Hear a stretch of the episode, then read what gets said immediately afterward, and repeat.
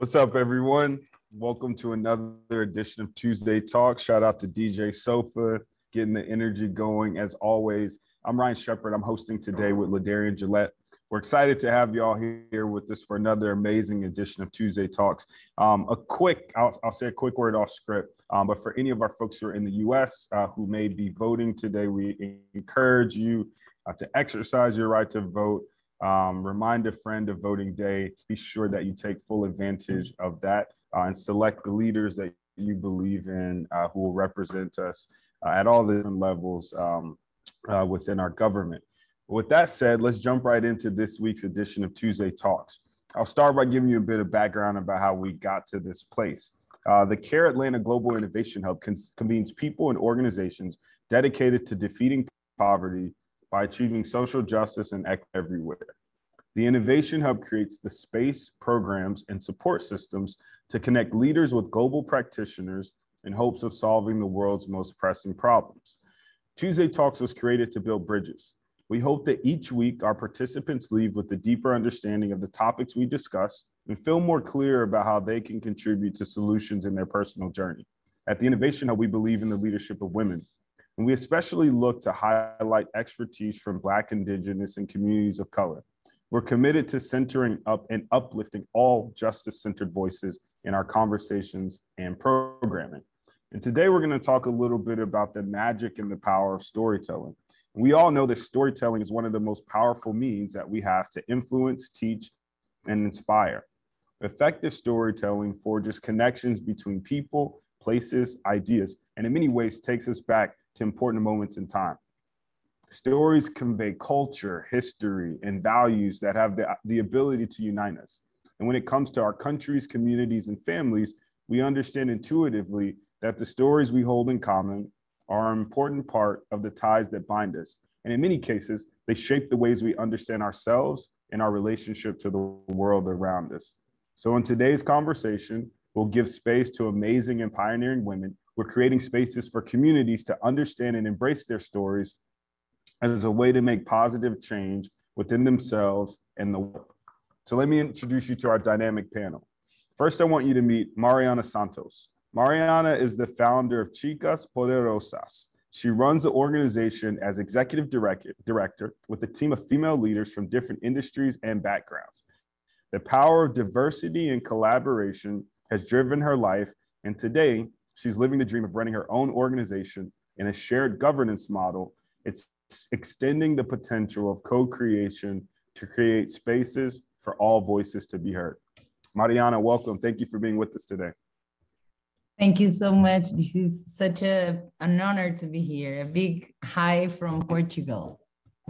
Fantastic. We're excited to hear from you today. Next, I want you all to meet. Perfect. Next, I want you all to meet Dr. Michelle Hite. Dr. Hite is the director of the Ethel Waddell Githii Honors Program and co-directs prestigious international fellowship at Spelman College, where she is an associate professor of English. She studies and publishes on trauma, death, and mourning in the African American culture and on Toni Morrison. She is an advisor to the Historic Preservation Board at Southview Cemetery, the oldest for-profit Black-owned cemetery in the United States. Dr. Hite, welcome to today's conversation. Thanks for being with us. Thank you so much for having me. Next, I want you to meet Robin Maxkey. Robin Maxkey, Stockbridge Mohican, is an award-winning creative and indigenous rights activist.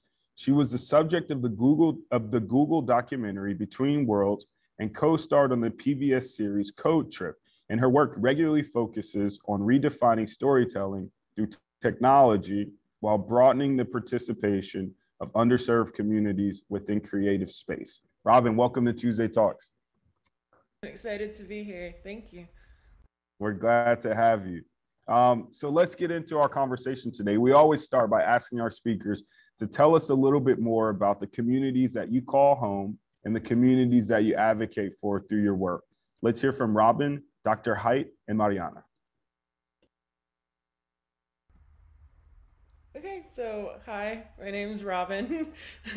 um, I'll just start off. I focus a lot on rural and marginalized communities, specifically reservations um, or communities adjuncting reservations.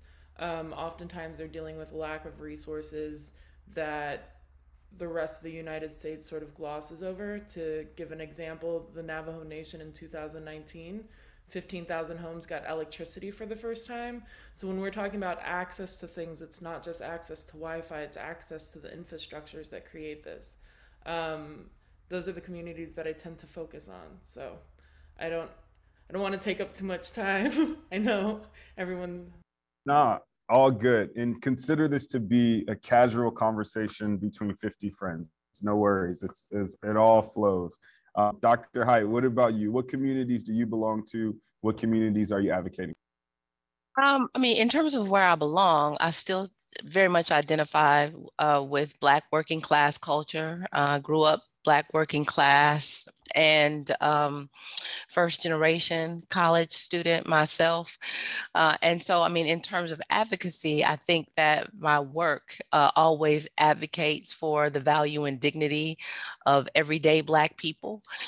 Uh, and so I'm very interested right now in trying to prepare a world to accept the dignity and value of everyday Black stories as opposed to um, connecting Black life to narratives of catastrophe.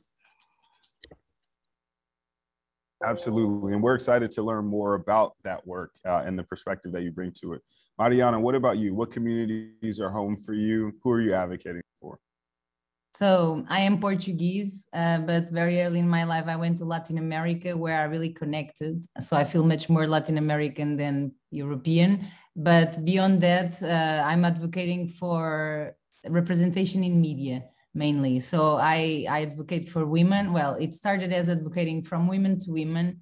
Then we understood that transversal, transversal, there are so many uh, communities suffering from non-representation in media, such as the non-binary community, LGBT, Afro-descendants, uh, um, indigenous communities, and so on. So women share lack of representation or misrepresentation with all these groups. So we have been growing our representation or our goal we started with women from women to women. Now we are women and lgbt community focus and then transversal uh, to other areas of misrepresentation. Most mostly in latin america.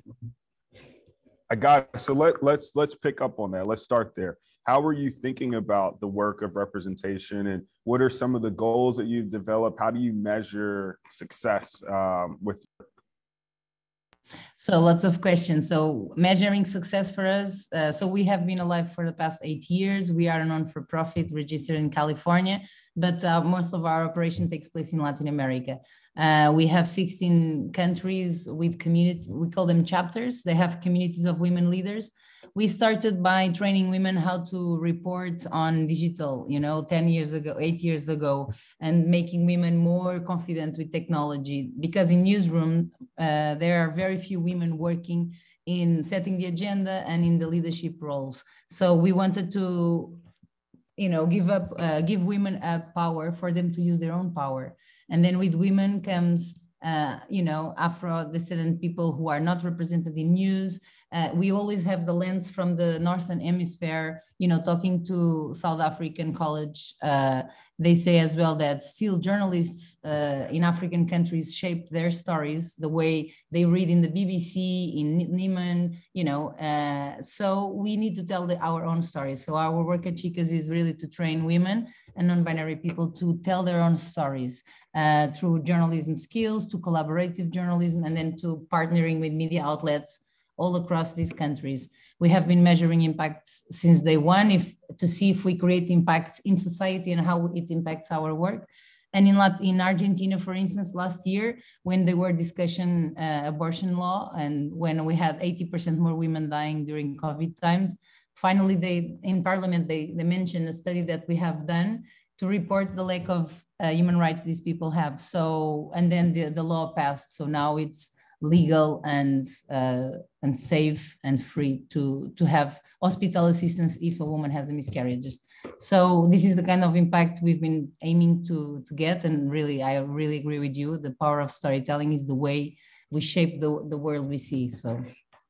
Absolutely, and thank you, thank you for the work that you're doing, and thank you for sharing so much um, with this. Let's actually pick up on that last thread, Dr. Hite, this idea about the power of stories and the ways that they influence um, the way that we see the world and the way that we define ourselves. Um, what are the elements needed to tell a story that lasts, and why do we why, why are we so moved by stories as humans? I actually, you know, I'm thinking that I would pick up on where Mariana left off because I think a part of um, what makes those stories endure uh, is that it, it, connects with something that is true uh, and it reflects the human condition. And I think that a part of the trouble that we have, um, particularly of margin with marginalized people um, in a highly saturated media environment, is that those dominant narratives about who we are can become sort of imbibed and individual people begin to connect their individual stories with that overarching narrative that is often um, sort of against the possibilities for multiple ways of flourishing. So the challenge is to um, teach young people or any people, uh, I don't think they necessarily have to be young, but uh, to sort of identify with the truth in their own experience, right? And generally, when it comes to media, the goal is to learn how to figure out how to say, I am not that. Uh, and then to find a vocabulary for what it is that you are, right? And who you are. And uh, I think the possibility for us as a global community uh, of flourishing sort of requires us to understand that we can all benefit from those truths that get shared uh, and the way that we encounter uh, our questions, our troubles, our problems um, through this sort of course along the route of the human condition. So, stories that we read, what they allow us to do is that they allow us to get close to the human condition without suffering ourselves, right? Um, and so I think that what is happening uh, is that we sort of are less readers and, uh, and people who appreciate those stories, and we've become consumers of dominant narratives in media. And so our challenge, I think, is to become sort of people who learn how to write stories because in this moment post COVID, I mean, it really is a season of authorship. And the goal is to write a different kind of future given what we know about what matters to us now and how our world can be organized. Yeah, that's so powerful. Um, I I've spent a lot of time writing and reflecting over the last year and a half, and I've felt um, like I've rediscovered even pieces of my own identity and my own story by doing those activities. Um, and, and, I think it brings up a perfect point that Robin, I would love to get perspective from you about, and that's um, how do we um, find ways to reclaim stories uh, if we're from communities that um, have either had our stories mistold, misrepresented, underrepresented for some significant period of time? I think a lot of it is there used to be you would come from an apologetic place when we were telling our story because the systems were not made they were non-indigenous systems that we were having to translate our stories to and tell our stories to. And i think we've entered this space now where it's like why are we bending our stories to fit something that they were never meant to fit? Our stories are about our past are they're about our present and they're about our future. The way that a lot of western even just the way that we talk, the Western is A to B. A lot of indigenous stories tend to be circular.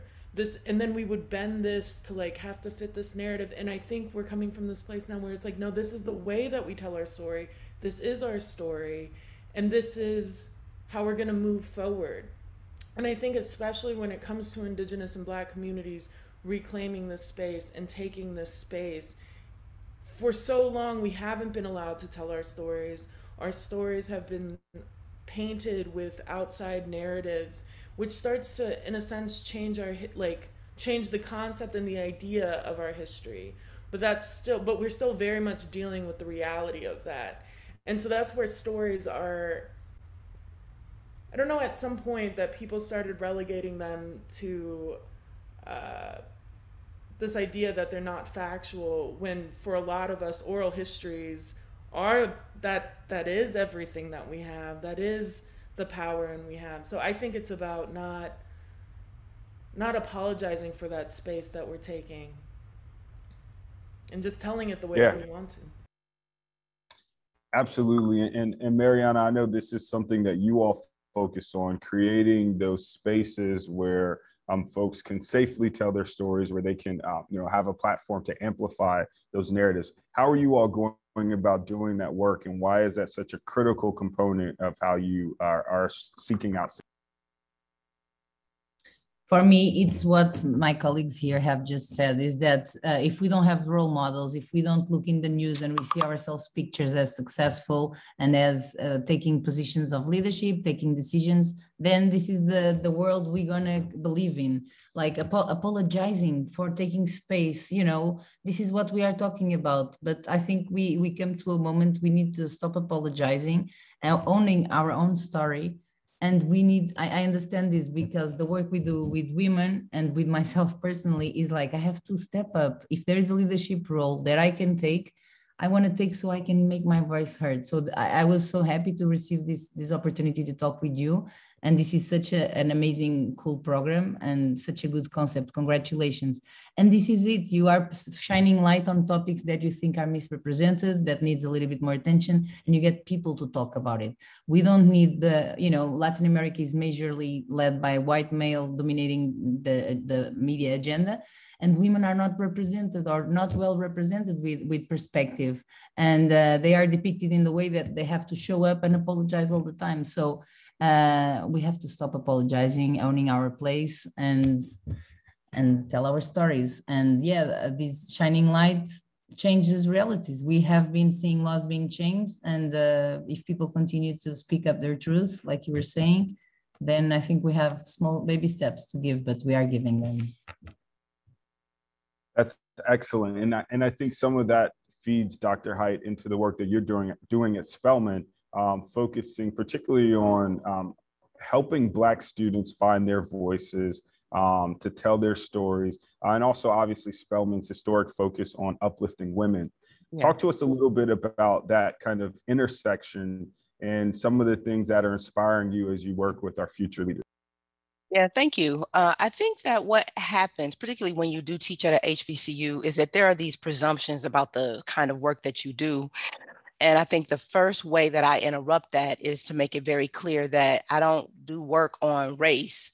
I mean, race is this thing that kind of locks you into this antagonism uh, with blackness and whiteness and it's about sort of telling these narratives of grievance so you can really only tell one kind of story so um, what I teach students to do, um, and now what I'm trying to do is trying to coax that from high school students. Um, but my work is in loving Blackness, and that is work beyond grievance, right? It's about the way that the Black narrative is about our endurance. And that cannot be a story that's about an antagonism with some white people.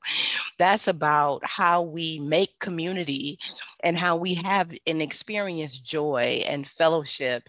And certainly, historically Black colleges are spaces where you see that articulated on a daily basis in micro and macro ways. So in terms of the work that I can do on a, on a HBCU campus, is very rich uh, in helping students learn how to fill out that narrative and ask that question about why you love Blackness. Because generally, they can't do it. They can talk about the grievance um, and the pain and the weight, but how do you talk about how you live a life that is full and complete and invested in flourishing and growth? How do you do that? How did your grandparents do it? Um, and so, a part of what I'd like to do with the applications that I receive is figure out ways to get those students who are applying to our honors program to stop telling those race stories, right? Um, and so some of that work has to do with the kind of prompts, but sometimes it has to do with how you position yourself um, to the point of being Spelman.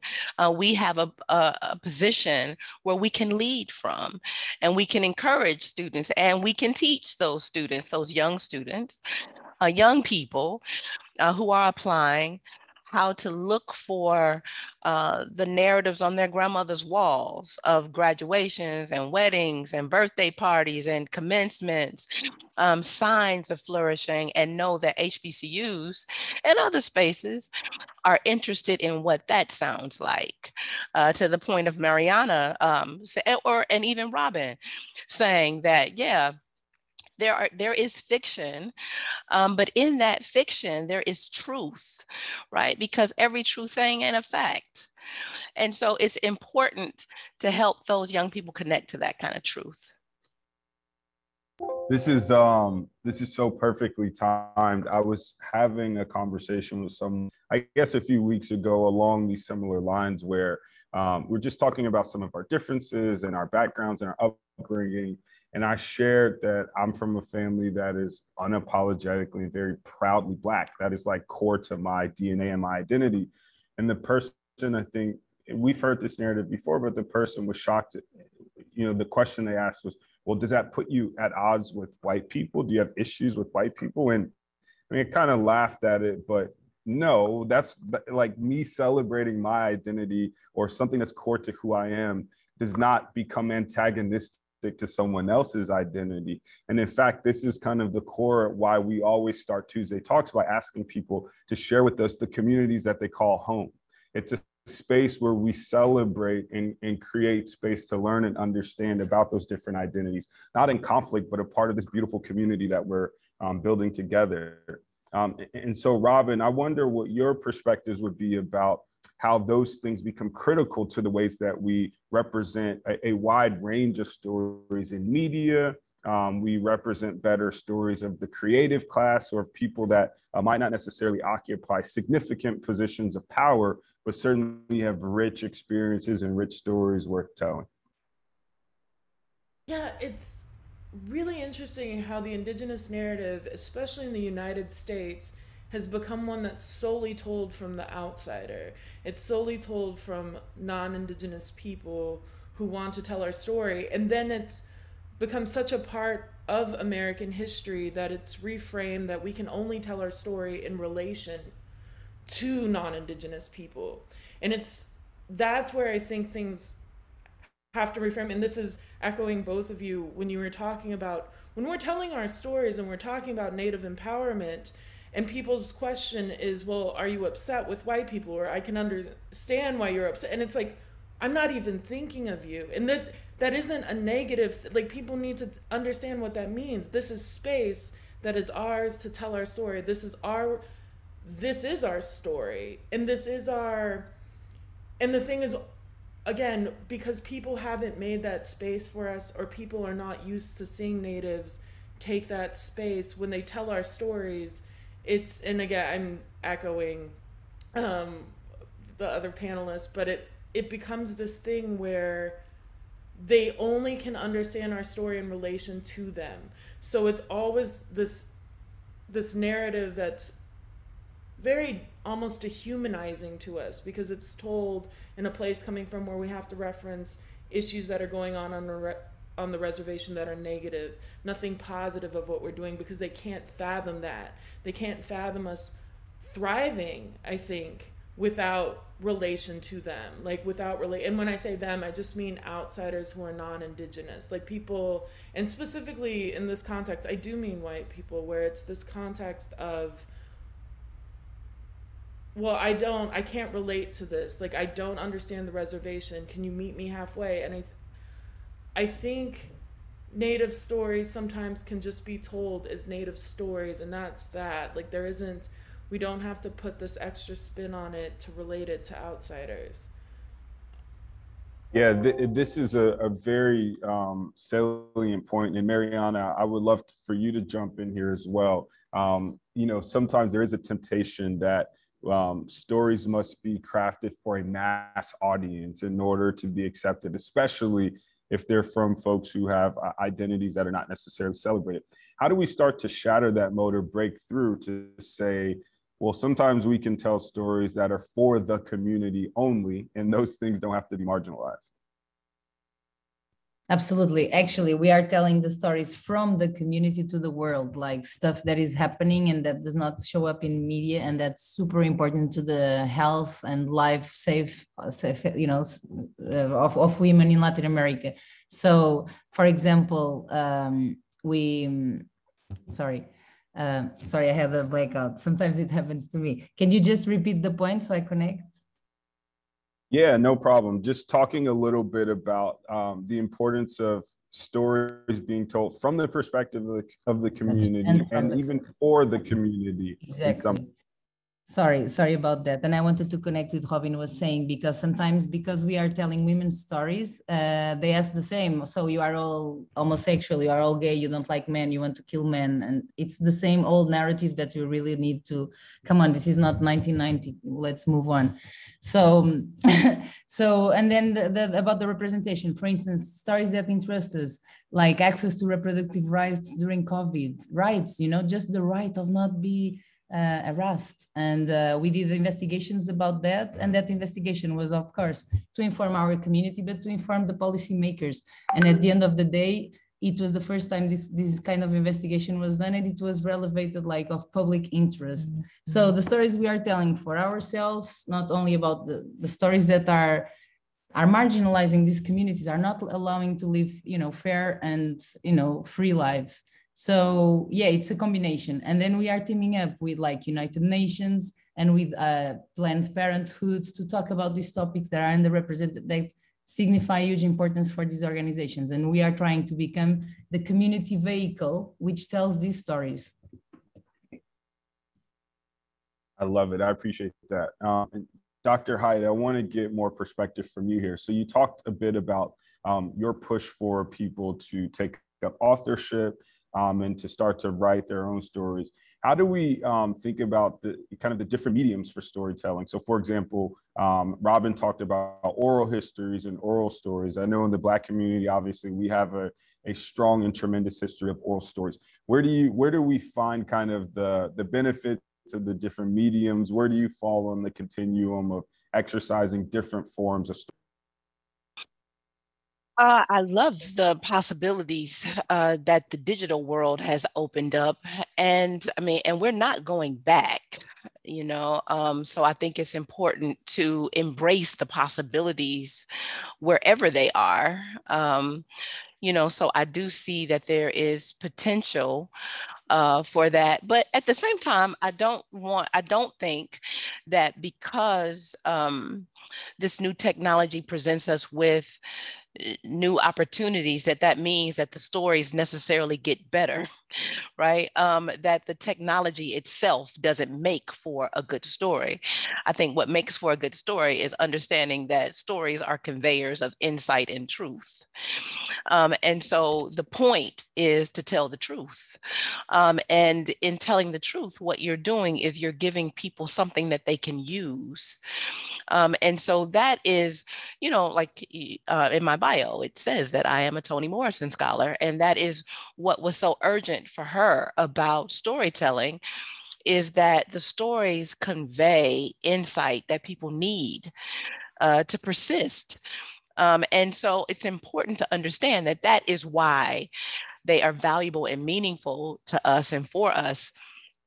So I don't think that um, just because we have access to these the new medium um, or me- media uh, that that means that we that we do a better job of it. So i think the, the skill for conveying the insight is still very old fashioned um, but as i listen to my colleagues what i also understand about any storyteller is that you have to be brave right? You have to understand that it takes courage um, to to deny the overdetermined narrative about who you are supposed to be.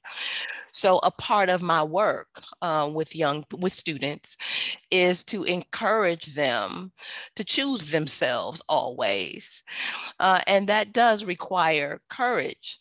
Uh, and I didn't sort of recognize it until uh, they responded to sort of my way of responding to this mandate that you tell other people's stories or you tell stories that satisfy. Uh, and what Morrison would say is that no one would have dared ask Tolstoy to tell French stories. You just would not presume that this Russian would tell the stories of the French. So um, if I tell a good story that is rooted in African Americans with the understanding that African American people are humans, other human beings will connect to that story. So a part of what it means to be courageous is to recognize your very humanity uh, and to insist on it. Um, because as a mother of a 12 year old, what I also understand is that to believe that you are at the center of everything is childish. Uh, and so a part of this sort of ambition uh, to have stories uh, like be told so that they're all about you, it rejects the very kind of maturity that learning is good for. Uh, and like so for me that that never is a privilege. You know du bois calls what we talk about as racial privilege. He calls that the public and psychological wages of whiteness. And for me uh, that is what it's about it's about these wages because it's just not a privilege to want to remain to remain a child um, so yeah so in in teaching courage a part of what i think i'm teaching is maturity um, and the desire for it in a in a world that insists on childishness. But yeah, I think we do need to put away childish things. You're on fire today, Dr. Hite. Robin, um, what what about so Dr. Hite hit on this idea of technology um, as a tool, not necessarily um, as an improvement in some cases, or not necessarily making something better than. How have you seen technology used in positive ways to amplify stories? What are some keen insights from the way you all are thinking about leveraging technology? Can I just first say that Dr. Michelle Hite, the amount of notes I just took what you said, so beautiful and so profound. As far as using technology, techno- it goes back to, I think for the longest time, we would ha- technology was posed to indigenous communities as this is something you can work for. You can build this for us. You can become part of the workforce for this. And it's like no technology is a tool and we can make it work for us. And so that's where coding and that's where understanding programming and things like this is not as important as more just taking ownership of this medium and taking and creating and f- using this to create tools that can tell our stories the way we want to tell our stories that can convey what we want it to convey that we can and it, again this is it all boils down to just ownership ownership of representation ownership of narratives ownership of space ownership of all and so technology i just view as this incredible tool to tell these stories to build the things we want to build and also to relate to communities in ways that you know, when we're putting on workshops or hackathons and you come into a community where there's even limited access to electricity, it's not about, hey, I want to teach you to code. It's like, hey, what what issues do you guys want to work on? What are you interested in? What do you want to solve and how can we meet you and how can we build this to or how can we build this together and answer what you want? And I think again, it's making technology is just a tool and it's forever being posed to marginalized communities is how you can work for it. And it, again, reframe that we need to make it work for us. And yeah. Amen to that. I'm with you. Um, we have some amazing questions coming in from the audience. So I want to pass it over to Ladarian to try to get some of those answered. Yeah, thanks, Ryan. And this has been an amazing conversation so far. Oh my God, it's a great way um, to start a Tuesday afternoon. So thank you again to the speakers um, for your responses. So we got a couple questions in the, the chat that kind of asked the same type of question, but going to circle back to something that, that Mariana said about using voices and stories within communities to shift policy and make change. Um, and also touching base on something Dr. Hite said around being mature and courageous when storytelling. So curious if you all can share maybe some insight on how you can encourage people to speak their truths to people um, who are listening who could possibly make change for them. So policymakers, other people in their community, how do you encourage someone who might feel shy or feel like their story doesn't matter to go out and speak their, their truth. So maybe let's start with Robin and then we can go to Mariana and then Dr. Hite. I think oftentimes when you're it's when you're telling people like how can you tell your story in a way that's going to matter? It's I'm I've been repeating myself, so apologies, but it's about reframing that and it's not about how to make this matter. It matters. So when you tell your story, when you speak it, it's going to matter.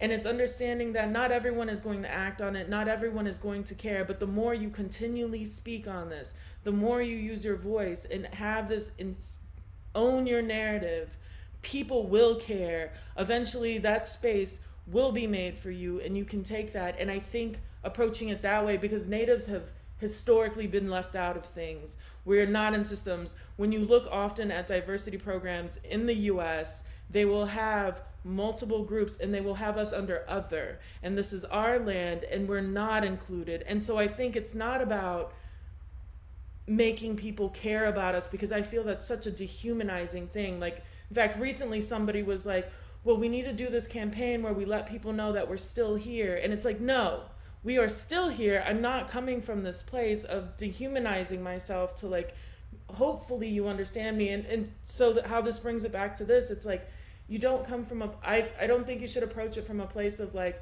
how can I make this matter? Or how can I get them to care? No, you matter and it, people need to care. And whether or not they're going to meet you and meet that obligation is on them.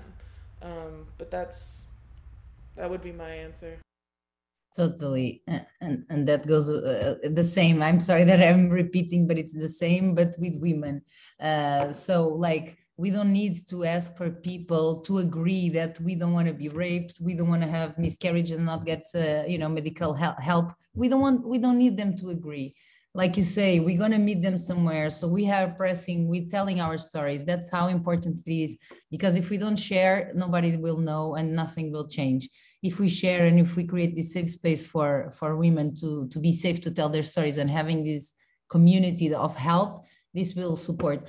And again it's not about having pity of us all. Oh, poor women they need help. No it's what hours and it was has been removed like it was robin in, in your situation and i think all all the communities we are trying to address so it's about reclaiming it what hours not trying to convince anyone and just like slowly uh, you know, women are more than half of the population. So like we just need to own that space because we're already taking the space, but then we need to own it. That's what I think. Um, I mean, thinking about uh, people who are uh, reluctant, right, to speak, um, or, and it makes sense, you know, like I, I do say this, it makes sense to me um, when um, you know, at, an, at a historically Black college and you have students who can't talk about loving Blackness because the entire culture has is sort of steeped in anti-Blackness. So it makes sense to me that you believe that. So what I do believe in though is education. And I do think that you can teach people, um, right, you can teach people how to love Blackness. So um, a part of what I think what I try to do initially with the reluctant sort of um, people who are afraid to tell a new story is um, I try to inspire them through the insight of history. So um, there's a documentary that I love called um, The Witness from the Balcony of Room 306. It's 30 minutes and it's awesome. And it's actually about the Reverend Billy Kyles. And he is invested in trying to figure out why he was the only person on that balcony with King, Martin Luther King Jr., when he is assassinated. And he says after 40 years, he finally figures it out. And what he figures out is that crucifixions must have witnesses and lying witnesses of are no cons- uh, are of no consequence right? So a part of what the inspiration that I try to inculcate in students is this sense that your life, that of your life, you should make yourself a consequential witness, right? Because if nothing else, your endurance suggests survival. So what are you here to see, to observe and to record? right? Because the way this culture would have us believe Billy Kyles was supposed to be dead and King was the celebrity, he was the star, right? Just like Otis Wilson, I mean, Otis uh, Redding, right? Otis Redding died. The trumpeter lived. What did he live to tell? What did he live to tell? So if you are here, you have a responsibility to make your witness consequential. Um, and so I do, I believe that you can teach that. You can teach people to believe that story, right? And in that possibility, because it's just true. You have survived. For what? And maybe that for what is to witness. Love that, Dr. Hite. So whenever you're ready to teach a class about storytelling, I'm pretty sure we will all be, you know, on that class Zoom. So just let us know. I'm happy to send it out to everybody on the call. but another question that kind of came up, Dr. Hite, when you were talking, um, is just about all of the different stories that are out there, right? And the different mediums that we use to get stories out there. So, curious to know what kind of keeps you all inspired in this realm of storytelling, even in a time where we're seeing a massive amount of stories come in from Instagram and Facebook and CNN and BBC and all over the place. How do we hold ourselves accountable to seek the truth? And what are some ways we might challenge ourselves to continue doing that as we create our own narrative? Um, maybe we can start with, with Mariana first and then Robin and Dr. Hite again. For example, this is uh, exactly the center focus of our work this ne next coming year. We want to work with newsrooms and tell them instead of calling people out and say you are harassing women, you are you know have misrepresentation. No, we want to say okay, we understand you are doing poorly. Like all newsrooms are actually doing poorly, and we need to uh, actively want to change these. What do you want to do? You want to work together so we can try to come up with how can we improve media because uh, we all already know it's bad we just need to come up with next steps in a year. Where where do we want to uh, be? And i think this is a constant fight and i still believe in the the uh, you know journalism as a democracy panel uh, pillar. And um, so i really will continue to fight for this.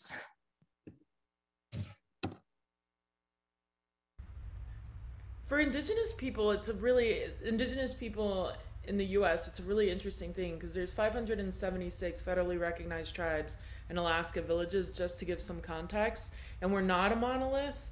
Um, yet we're only presented as a monolith if we're presented at all or if we're represented at all. And so it becomes how do we make that space?